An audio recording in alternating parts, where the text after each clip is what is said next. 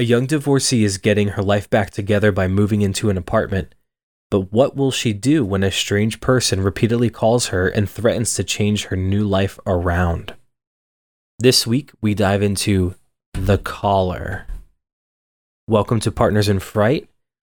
I'm Devin. And I'm Joe. Is that as deep as your voice can go?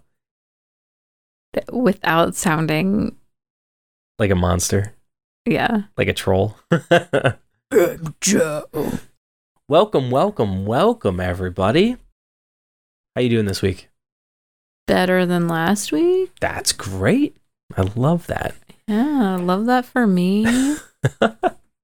How are you? I'm doing fantastic.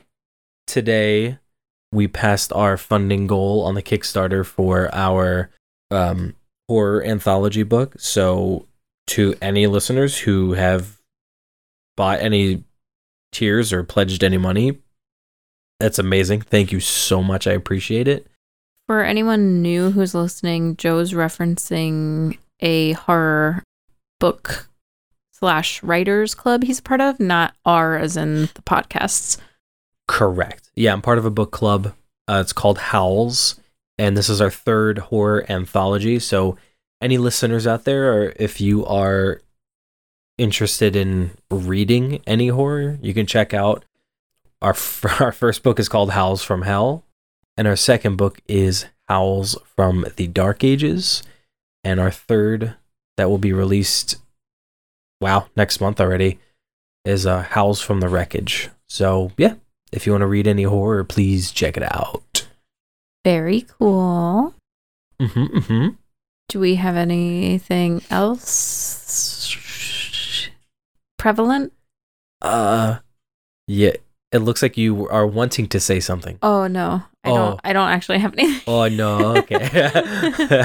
All right. So I want to preface this whole episode by saying I was a very bad movie watcher.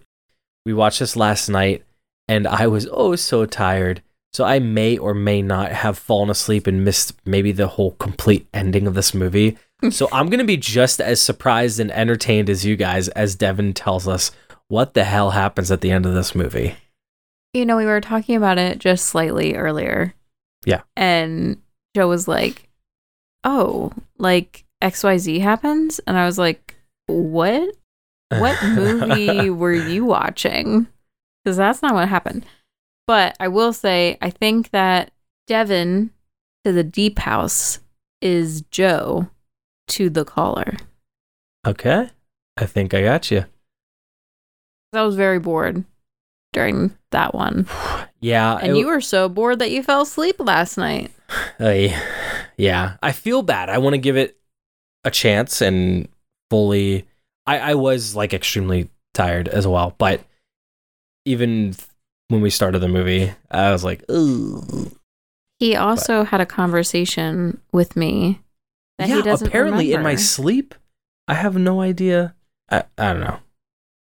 Well, we can we can get to that part maybe if it's in your notes. Yes.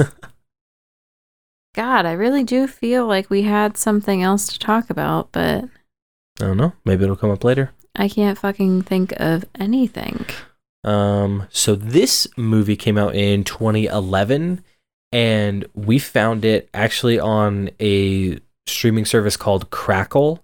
I've never heard of it before. Me neither. There are so many movies on here that seem like they're parodies of other movies. There's an ungodly amount of stuff on there. it was really weird. It looked I- like a fake streaming service. It did, yeah. There's a shit ton of ads, but it was you know free. what? It, it looked like a streaming service that you would see in a movie. Th- Yeah. And then they like parodied all these other movies on there. yeah, agreed. Um, so free, I guess. I don't know. We just searched the app on our smart TV Yeah, it's an hour and a half. it came up. Feels a little, a smidge longer. And I was trying to remember how I found this one, and I don't actually remember. I think I was hmm deep in the depths of IMDb. Oh, you threw this on Instagram as a I vote, did. right? So this was actually a vote. Th- Thank you. That's I think That that's what I was thing? trying Okay, to perfect. remember. Yeah. Um I was having a hard time picking. So I threw this up as a vote in our stories on Instagram. And you guys voted on this one between Oh god, what was the other one? now I'm gonna have to find it. It was it was some possession one that was on Shudder Right. that starred um oh god. Okay. It was between this one and the cleansing hour. And the cleansing Hmm. hour stars Kyle Gallner, who is the boyfriend in Smile. And while we didn't review Smile on the podcast, both Joe and I watched it separately on two different days. Yeah. And I was chatting with a couple people on Instagram because I also threw it up on our stories that I was watching it. Anyway, very long story. That's how I chose that one. And then I don't know how I found this one on IMDb, but um, I was excited because it stars Rachelle Lefevre, who plays Victoria in the original Twilight. She Right. was then recasted by Bryce Dallas Howard in the fourth, or I'm sorry, the third installment. Ah, okay. She plays Victoria in the very first film. And then she was also in Under the Dome. I don't know if you remember that show, the Yeah. Stephen King show. Yeah. And it also stars Stephen Moyer, who was Bill in True Blood. Two vampires. That's true. Oh my God, this is like a multiverse vampire love story. You know, I gotta say, uh, what's the actress's name again? Rachelle. Rachelle Lefevre. if they ever did a Brave, a live action Brave Oh, yeah. Disney movie, she would play Merida. Her like hair is absolutely gorgeous. full volume and curls. I love it.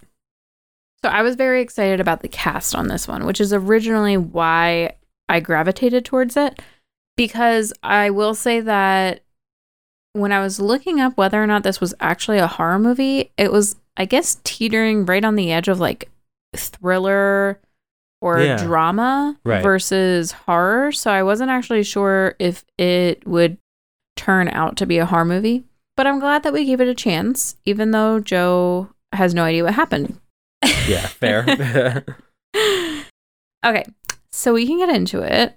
Mary, who is played by Rachelle, is moving into a new apartment with her little doggo named Dex, and she meets her neighbor George. He'll come into play later.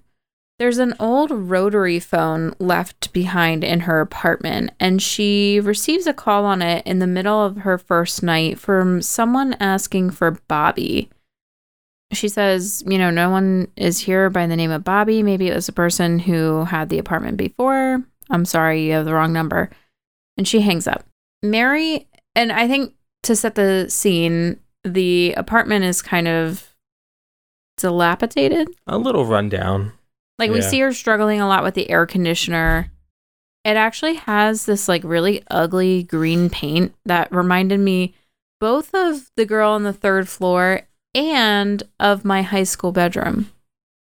Okay, I was gonna say it kind of reminded me of the green that they use in prisons to calm Oh my god. to calm prisoners, but I will strike that from the record. I did you know this about me that I had a rainbow room? Mm-hmm. Yeah. Yep. I was really trying to live out like my bisexual dreams by having a rainbow room and it turned out so ugly.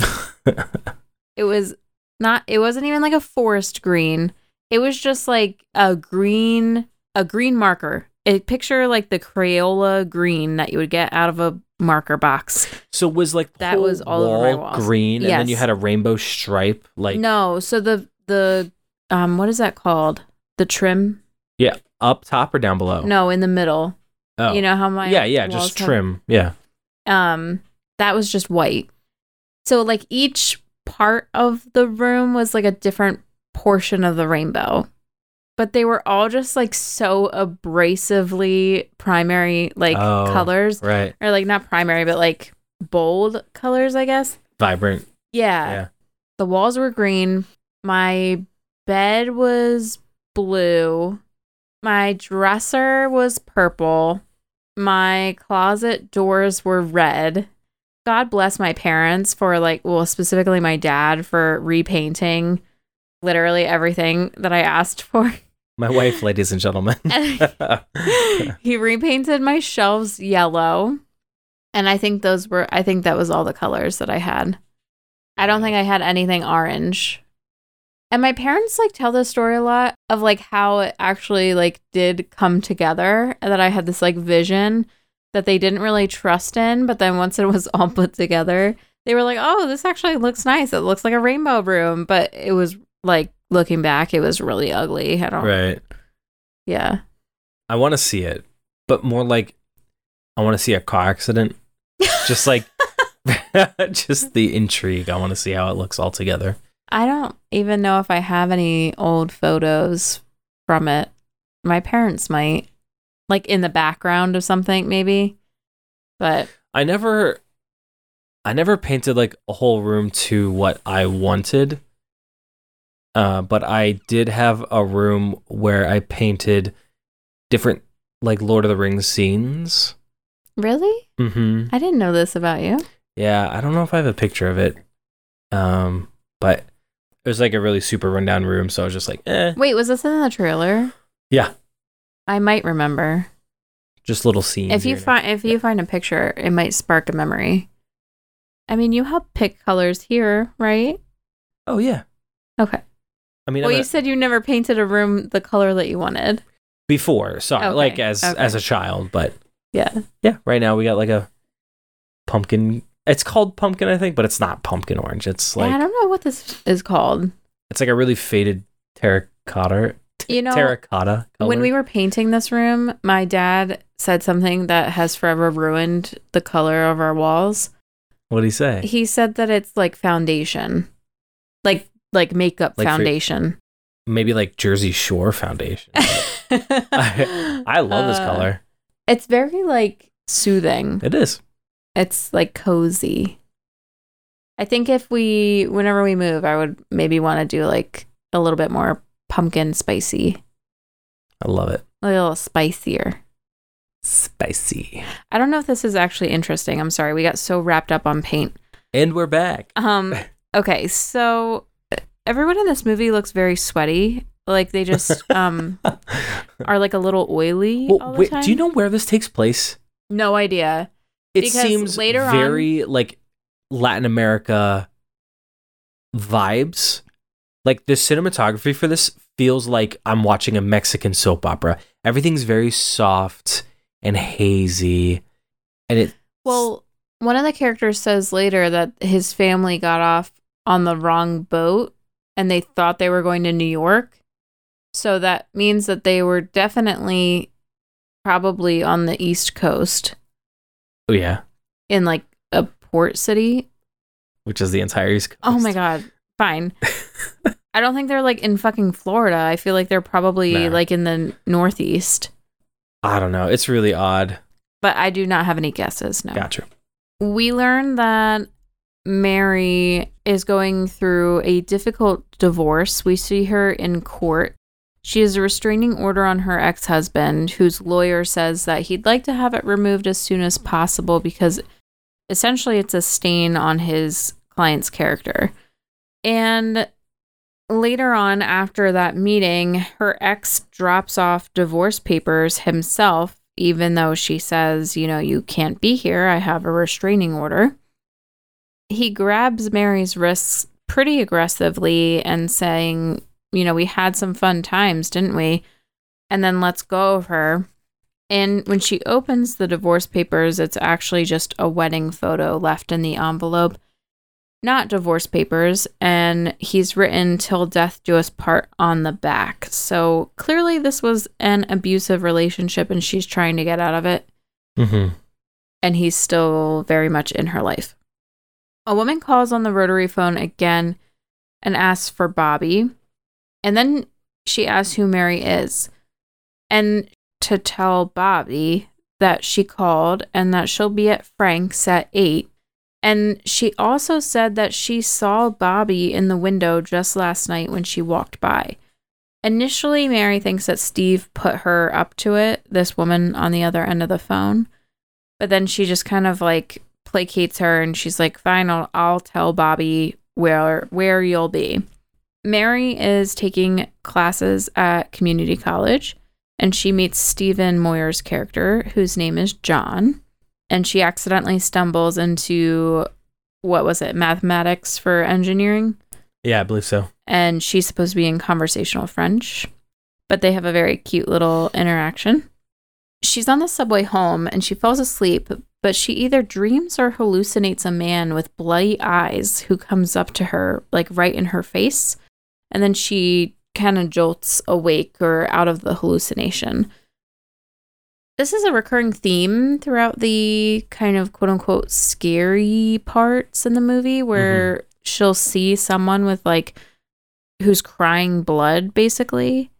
But it's just kind of used as a scare tactic. There's no underlying story there. Yeah, not yet. And not even at the end. Oh, really? No. this is gonna be fun. really. okay. Oh boy. So she talks to Rose again on the phone, and Rose is very upset and cries. She says that Bobby said that he loved her and asked her to marry him the day that he got back from Vietnam.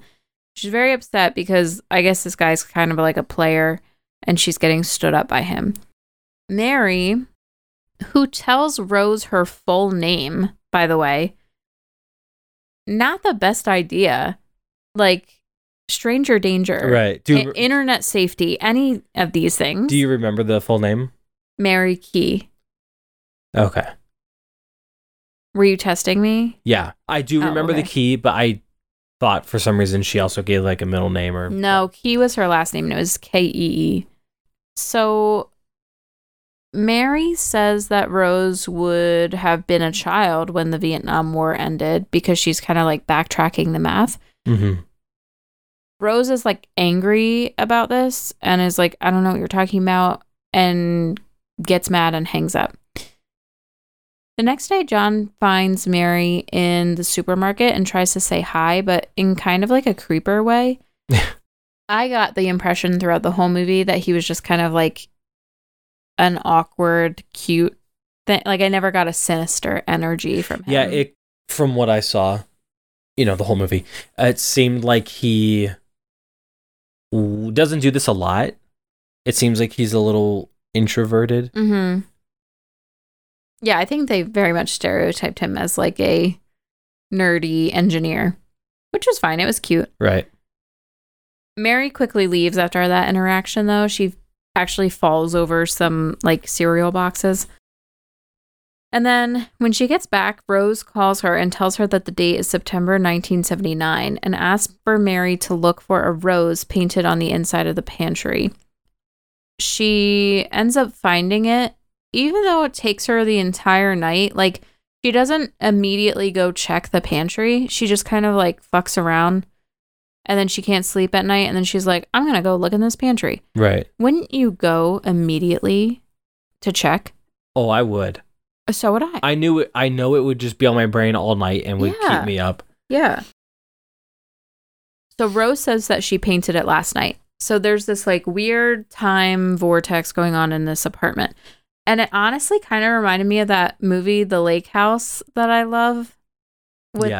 the is that sandra bullock Uh, uh, yeah, and um, Keanu Reeves, I think.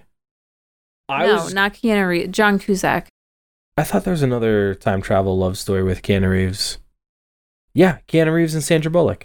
The oh, Lake I'm House. sorry i thought it was john cusack Boom. And it, this movie kind of reminded me of Frequency. Have you ever seen that? no It's really good. Uh, so it has uh, Jim Caviezel and Dennis Quaid in it, and it's a father and son communicating 30 years apart. And the son, Jim Caviezel, is like trying to save his father from dying, like in the past. Oh, that's interesting. But there's like consequences to it. It's it's amazing. I I adore that movie. I think I was thinking of Hot Tub Time Machine. yeah, I was Cusack's like time, that one. time travel and John Cusack. Yes, makes sense. Oh yeah.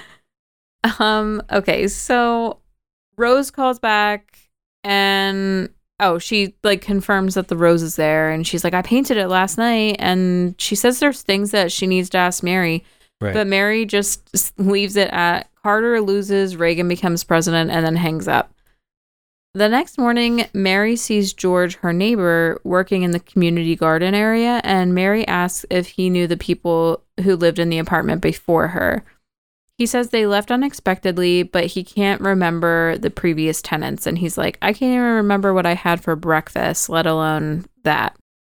So then Mary finds a photo from 1977 in the pantry while she's cleaning, and it's of a couple at a diner, which we assume is Mary, I'm sorry, Rose, Rose, and yeah. Bobby.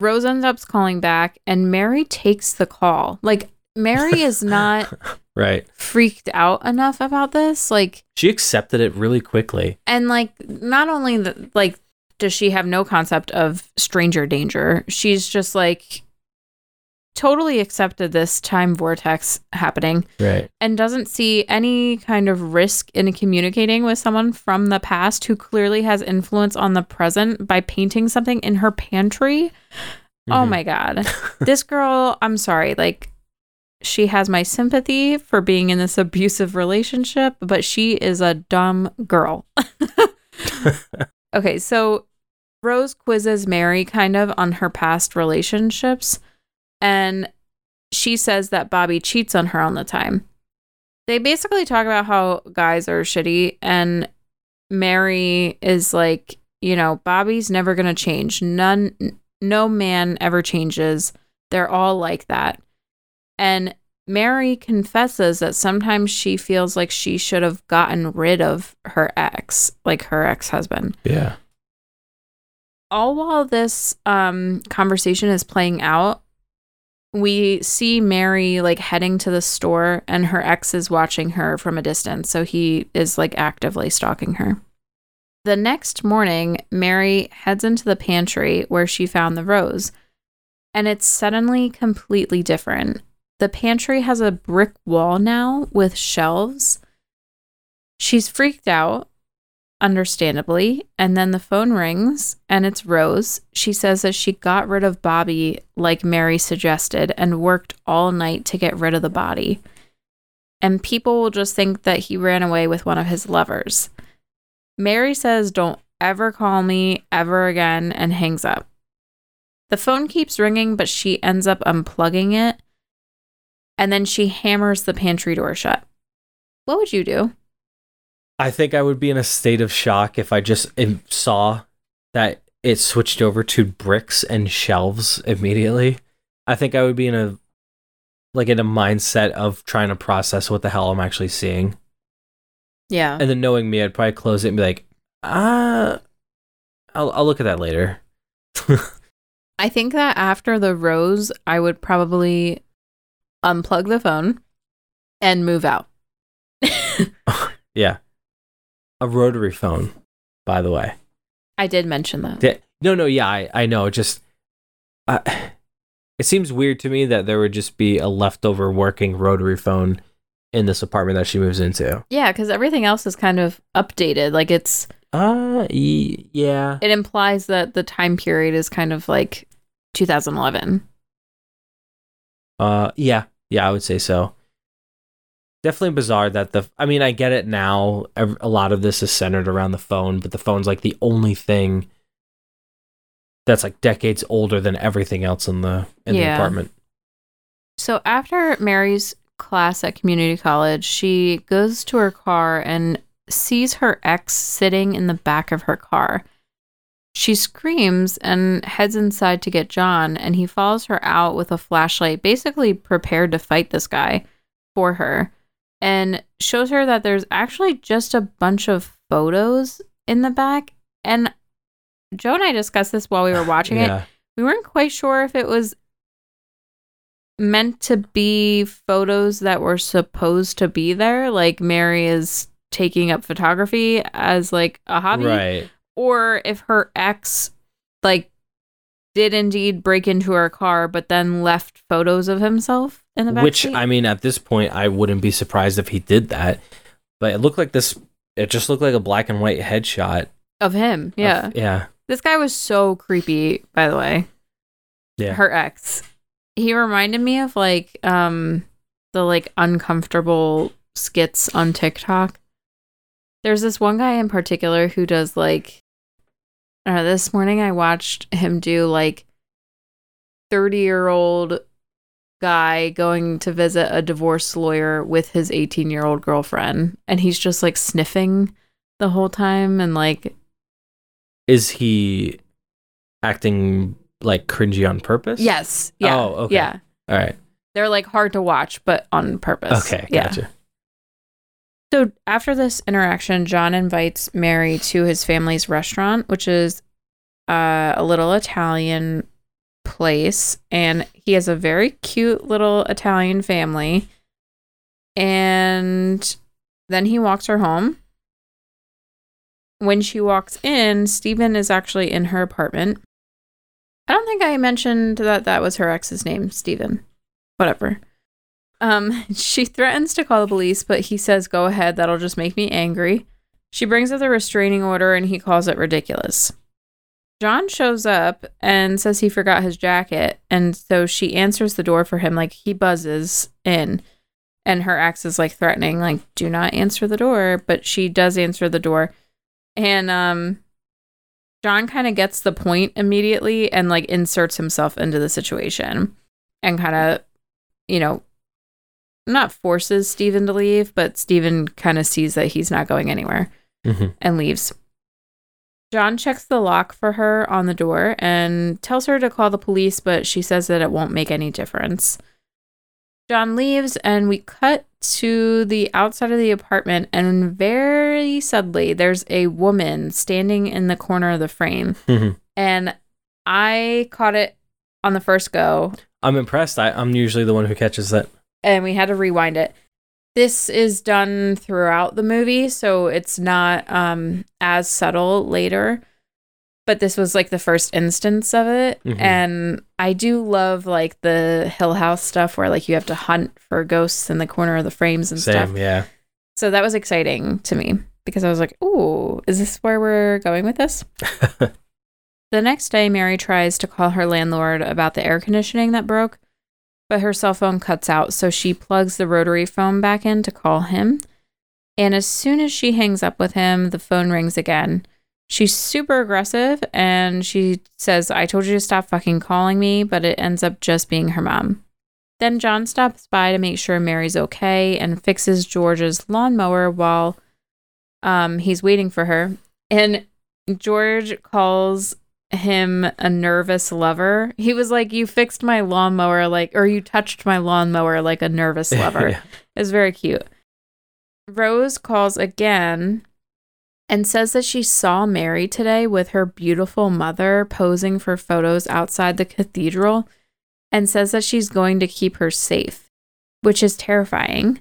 Rose pulls out her photo album, and now there's a seriously creepy old lady in the background of all of her photos. Hmm Essentially, think like Insidious when, like, the I don't know what they call her, like the Black Bride or something. Yeah. She's just in the background. Yeah. She gets progressively closer Yeah. to Patrick Wilson's character. That is so scary. And it was all avoidable by by her just like not engaging Right. with this fucking ghost over the phone. So Mary confronts George and she kind of tests him. She's like, Who won the World Series in 79? And George says that the Pirates beat the Orioles.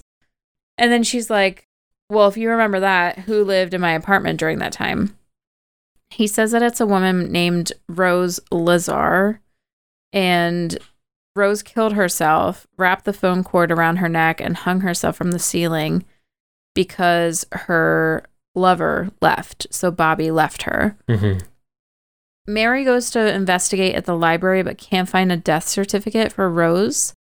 She ends up bringing John up to speed, and he theorizes that Rose's boyfriend, Bobby, ending up dead, could interfere with the fate of her hanging herself.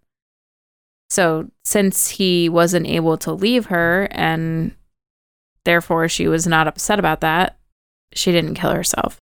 So, she's just like alive now out there somewhere. John also suggests that maybe Steven is just fucking with her. And he says like there's only really one way to know for sure. Open the wall in your pantry and she's like I'm not touching that wall. Yeah. Which is ridiculous. When you want to know like you could be Oh, yeah. sleeping next to a dead body, which I think is exactly what John says. He's very logical. John and Mary have a date pretty soon after that. And I wrote in my notes, I'm wondering if maybe Rose will kill John and justify it by Mary's reasoning from earlier that all men are the same. They will all hurt you, basically. The pair leave the carnival after Mary loses her hat on the carousel, which is important. And there's a figure standing behind them in the background, just out of focus. I completely forgot Mary had a dog throughout the, all, all of this.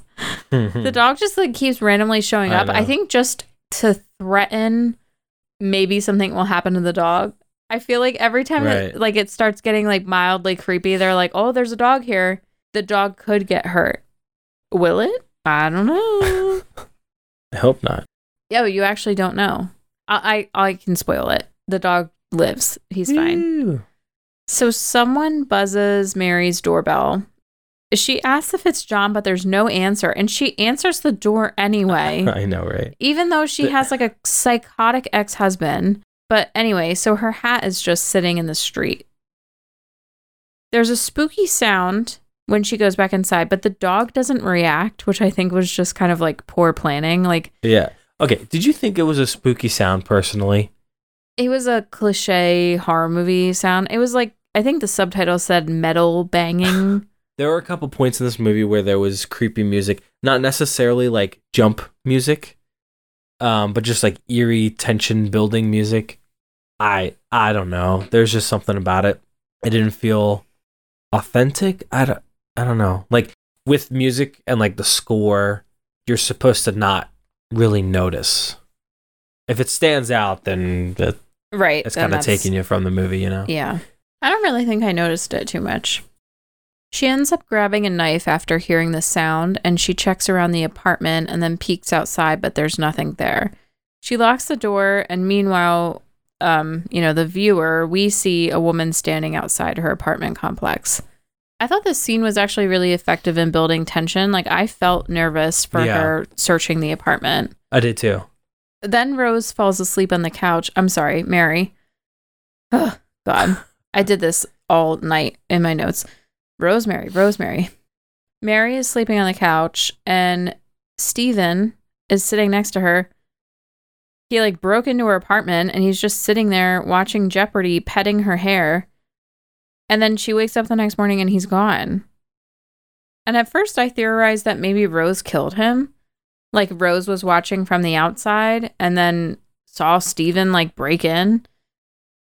Like like she cared about Mary enough to like quote unquote protect her. That's what I thought. Yeah. Oh, okay. Cuz he wasn't there in the morning, so I was like, "Oh, you know, He did. that's that was my initial reaction." Rose ends up calling in the morning and she sounds considerably creepier. A fly buzzes on um Mary's arm. So I was like there's for sure a dead body in the apartment, whether it's the body that's in the pantry or Rose just killed Steven. hmm But it ends up not being that. Um, I don't know when we're gonna get to that answer, but I don't know if it was trying to imply that Rose might have killed Steven, but didn't happen. Rose ends up threatening her mother, like Mary's mother, hmm and, and then asks who she was out with last night. Mary tells her his full name again.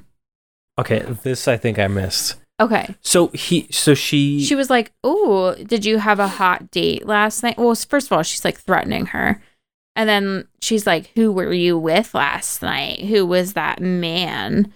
And then she's like, "It's my friend John." And then she's like, "What's his full name?" And she's like, "John Guido or Guidi." I don't know. I forget. I, And thi- I think it was Guidi. and then Rose is like, "Oh, I know them. I know his parents. They own the restaurant on such and such street." And she's like, "Yep, that guy."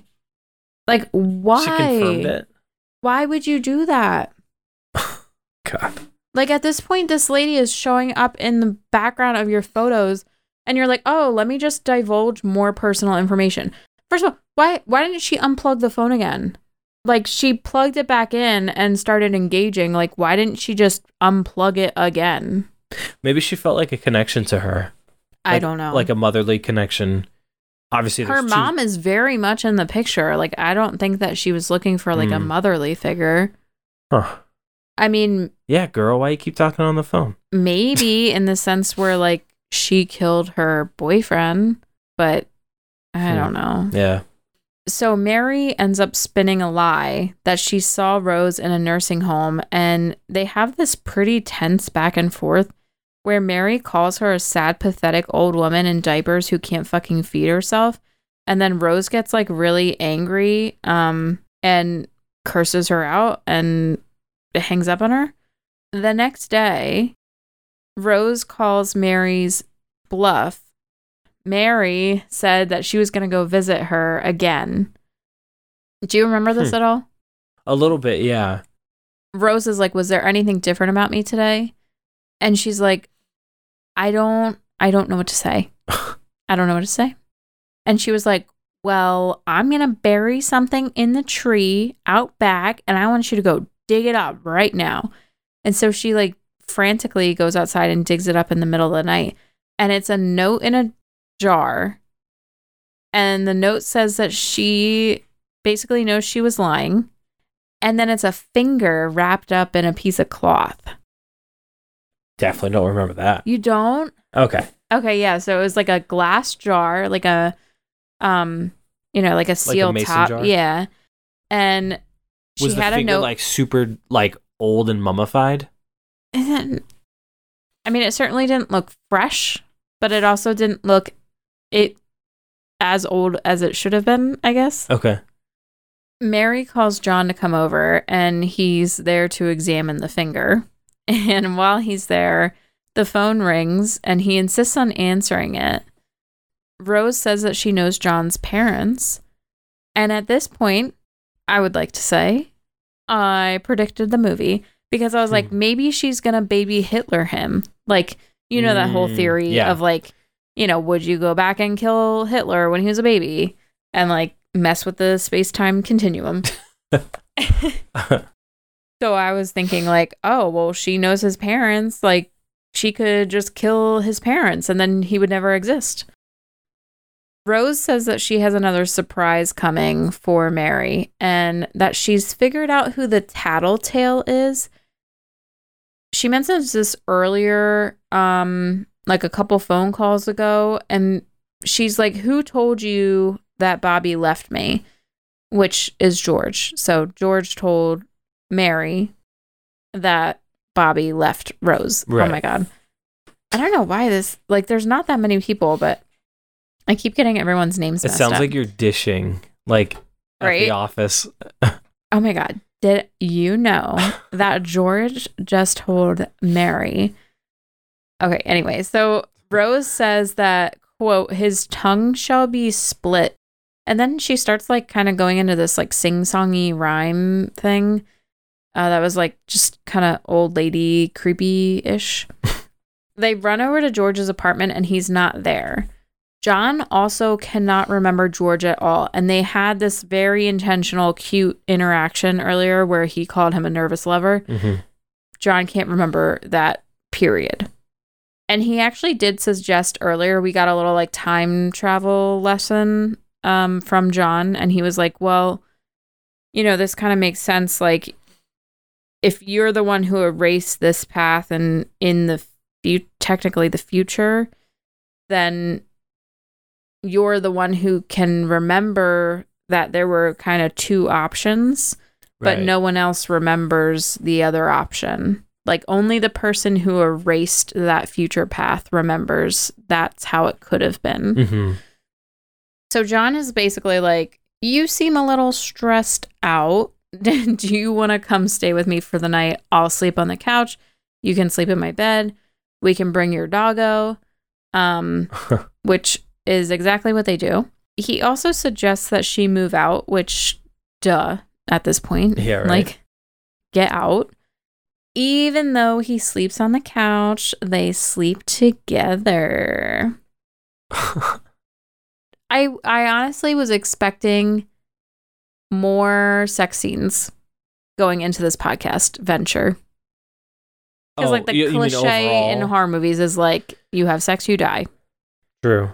Well, then we need to dive a little more into the campy, like 80s and 90s slasher flicks. We just may. okay, so they have sex, and then she wakes up, and there's this really long hallway, and it looks like her apartment.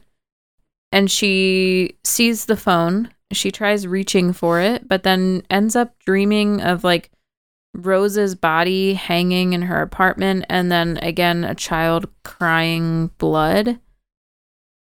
Strange. They kind of reconvene in the kitchen the next morning over coffee and she says she's going to go pick up her things from her apartment make the call to mom that she's going to move out and then when she leaves there's a woman out of focus in the distance. Mary's walking dex on the way to her apartment. She lets the um, dog off the leash and he actually runs over to Steven. big surprise that he's waiting for her. And the dog won't go back to mary Steven says that it's not fair that John gets to share his dog and shoves her against the wall. And then I guess she makes it back to the apartment safely because we see her packing. They make plans, um, John and her, to meet after class. She calls, um, he ends up not showing up for their date. And she calls his number, and an operator says the number she dialed is out of service. To which I wrote, Rose totally baby Hitlered him. You called it. She goes to his parents' restaurant and it's very like um Back to the Future part 2 uh, where he's looking for his dad and his mom is like doesn't outright say that he's dead but like tells him to go to the cemetery or whatever. Right. Yeah. Cuz Mrs. Guidi is like when I want to talk to my son I go to the South Shore Cemetery or whatever. She goes there and there's a photo of him on the grave and he looks about to be 7 or 8. Very conveniently a woman shows up in the cemetery next to where Mary is crying and says that they were never sure whether or not John died because they never found a body. She runs home, goes absolutely batshit crazy, and opens up the brick wall in her pantry. She finds three wrapped corpses one for George, one for Bobby, and then a child's body for John. I would like to check in with you because you I- told me that you've you said that Mary found her own body in the pantry. Uh, well, I had woken up at this point, and I and I saw the her frantically going through the wall and seeing some of the corpses, and I was trying to piece stuff together, consciously and subconsciously, and I thought maybe she had seen her own corpse and she herself was a ghost but didn't know it. Listen, it makes sense. Like That is not at all what this but I, I feel like I feel like this went from like three to ten really quickly. And maybe it felt more drastic in my head because you were sleeping for half of it. not half, but Okay. yeah. So Mary sits at her kitchen table with the phone ringing off the hook. She finally answers, and Rose sings a little sick song. And Mary tells her that she was supposed to kill herself. And then Rose tells her that it's basically all Mary's fault. Then Rose puts on a little girl, and it's Mary as a child. And Mary, like, doesn't really believe this. She has the little girl confirm her childhood address, and then Mary tells her to like go home. And I guess they're just like kind of arguing. Like Rose essentially says that she killed John so that she could have Mary all to herself, and that, like I said, I guessed earlier, um, John would eventually hurt her. And I don't know why, but she also wants an apology from Mary. And she says that her and little Mary, like child Mary, are frying chicken, but they have to be really careful because the oil gets super hot. And then Mary starts like apologizing to Rose frantically. And Rose says that she doesn't actually think that she's sorry. Suddenly, she hears splashing oil and her child self screaming over the phone. And when she pulls away from the phone, real time like burns appear all over her body. Not like fresh burns, but like scars. Yeah, it kind of Um, reminded me of uh, Choose or Die, where at the very end they were like attacking each other, and then the other person would get Yeah. like the wounds, the cuts, and stuff. It was pretty cool. I like that part. Yeah. The next day, Mary talks to Rose cordially. Um and is kind of like apologetic. She's like, "Oh, like I do want to be friends with you." And they're like talking. And she's like remembering her time in the hospital as a child, uh, like recovering from burns. And she says that she remembers her birthday party was at a bowling alley, but nobody came because they were afraid of how she looked. So she like asks Rose to come to her birthday party. Meanwhile, uh, while she's talking, we see a flashback of Mary at the library printing out a newspaper article of a bowling alley inferno where like nine, uh, not nine, 18 people died, I think. It seems to have worked, Mary's little plan. But then we see an outside apartment shot with the woman again. So maybe it didn't work. Then, unfortunately, the phone rings again and it's Rose. She says that she missed the bus, but it was kind of convenient because of what happened at the bowling alley. And then she's like, You tried to fucking kill me. And Mary's like, No, I didn't. it's fine. um, Rose has her younger self there again.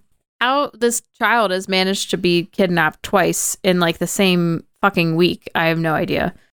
so Mary instructs her to go home again and then pleads with Rose not to hurt herself.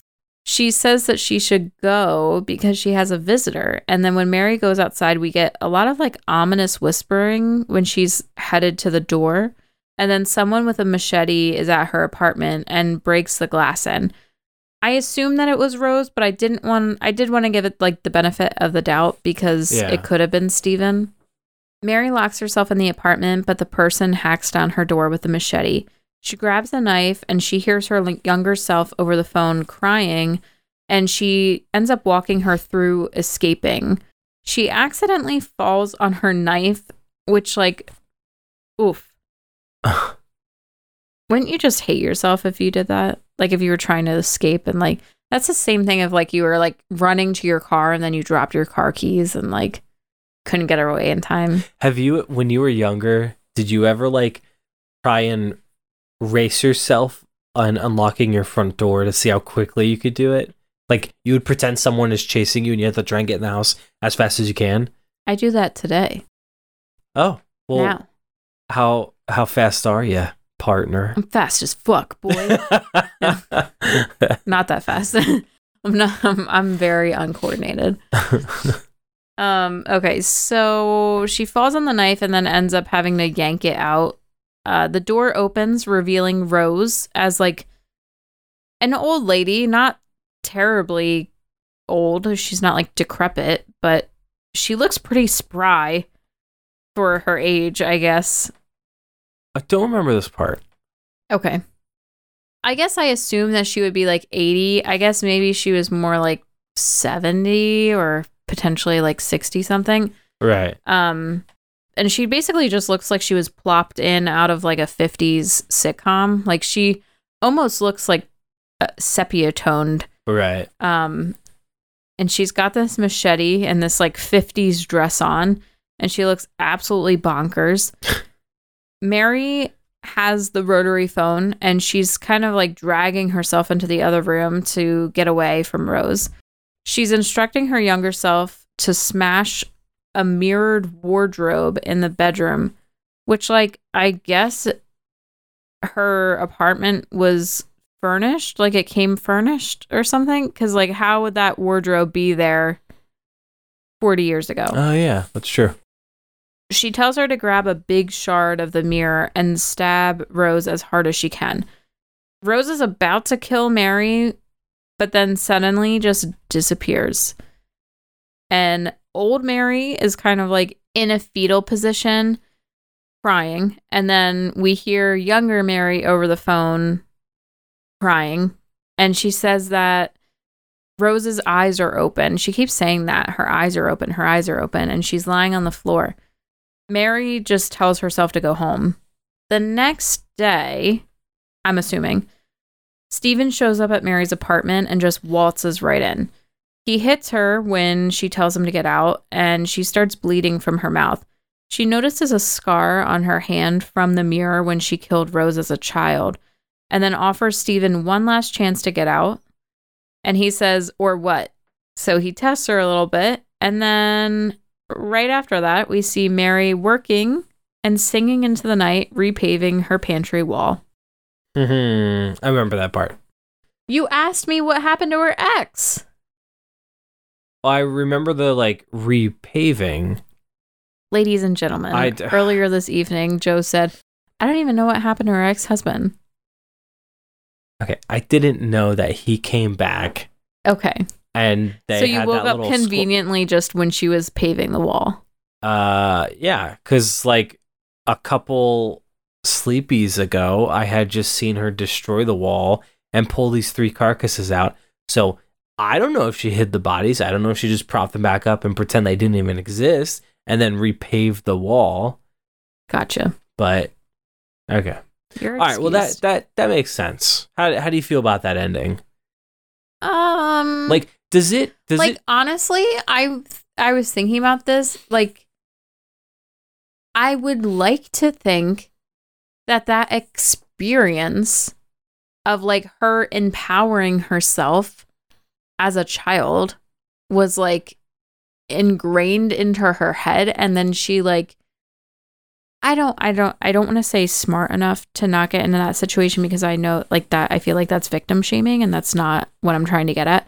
But I feel like maybe like it would have been easier for her to get out of the situation with Steven or to not even get into it in the first place, having gone through that situation as a child. Because like there's Right. like a lot of like parallels of like Rose was a stalker, Steven's a stalker. Like they were both abusing her in different ways.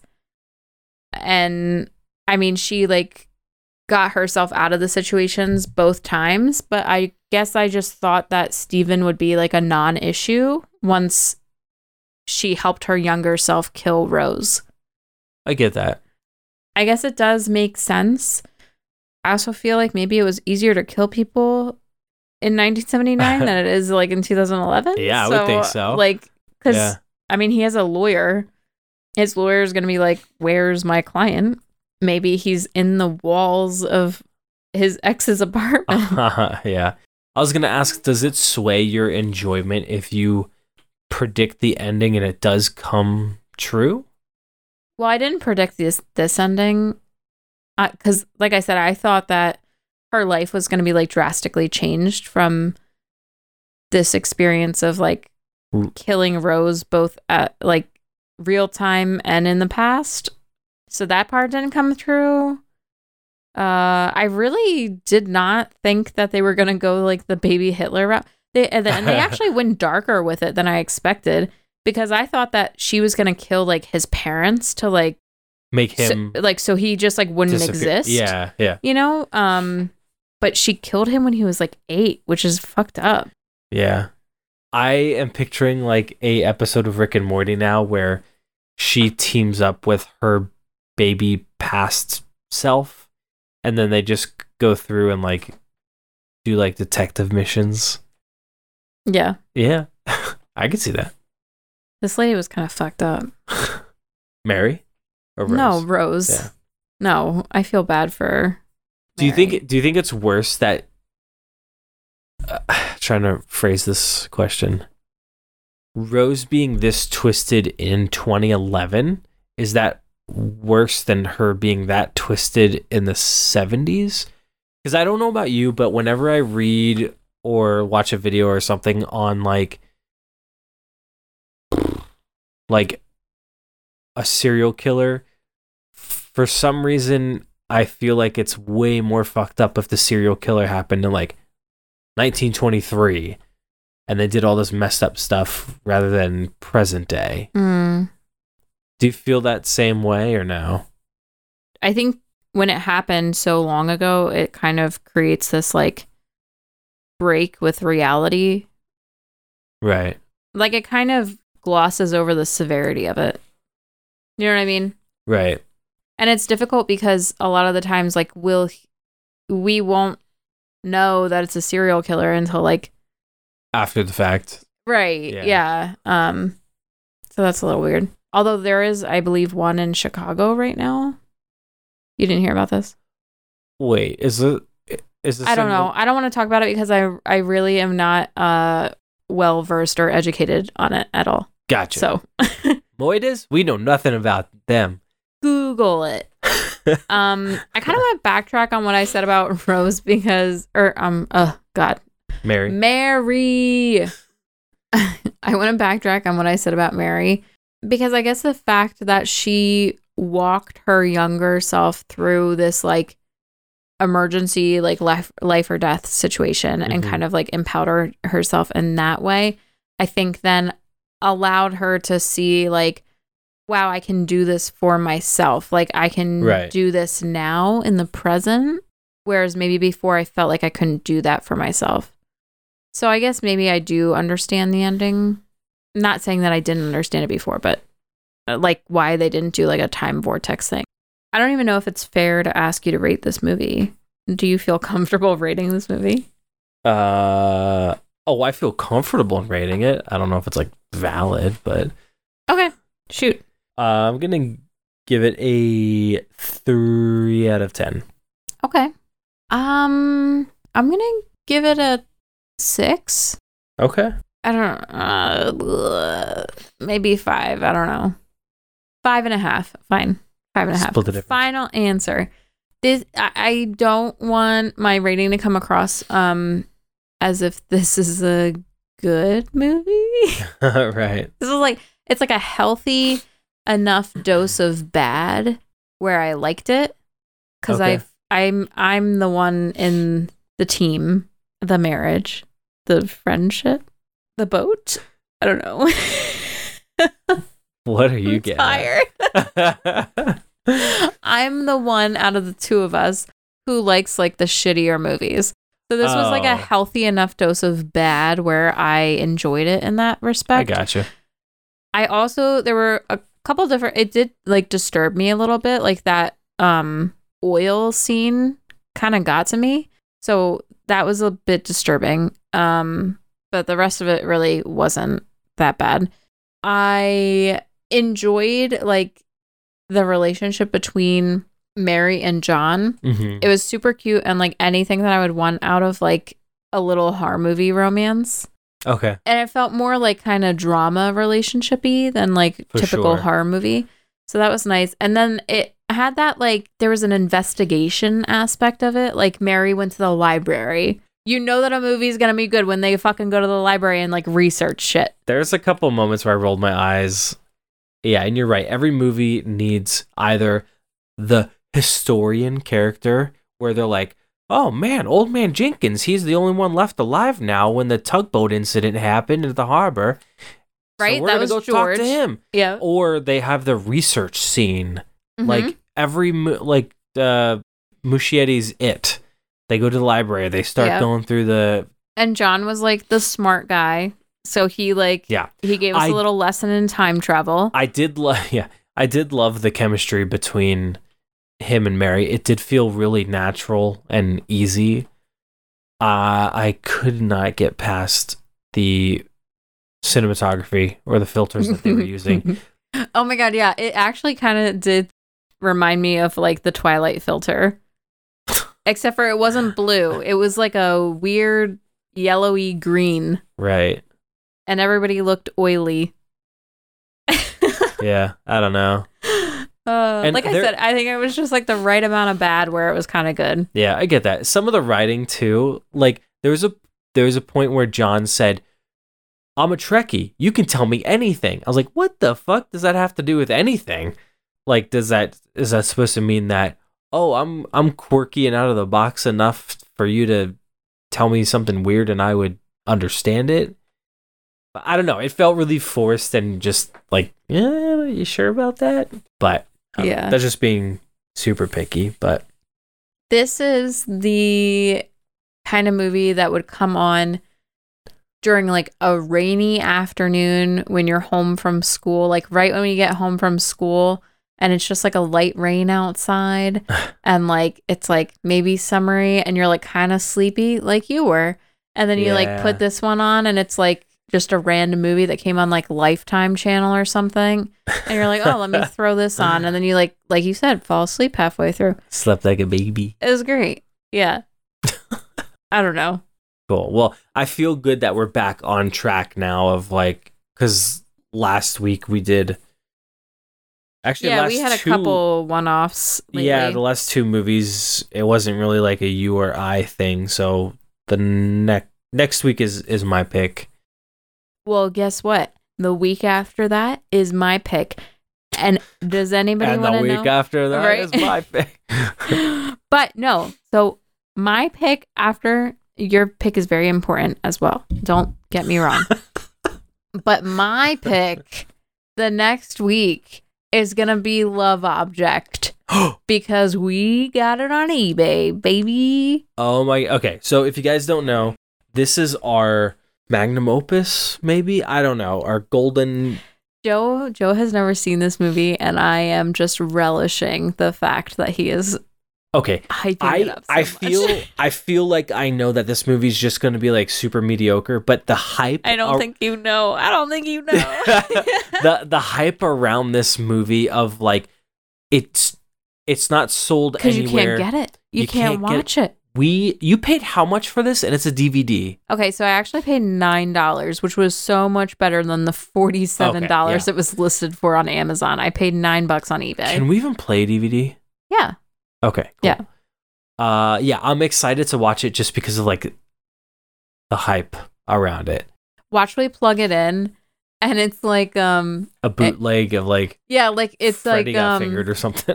Blockblister from the Amanda Show, and it's like oh yeah. them badly acting out the whole movie. uh yes, so we ordered Love Object, which I'm very excited about. cool. I think that about does it for us. Awesome. So you can no response. you can find us on Instagram at Partners in Fright Podcast. You can find us on Twitter at Fright Partners. And you can also find us on TikTok at Partners in Fright Podcasts, I think. I don't know. Uh, you can do the link in the bio thing from Instagram and it'll take you there. there you go. Uh, yeah. and we have new episodes coming out every Tuesday. With that being said, we'll see you next Tuesday.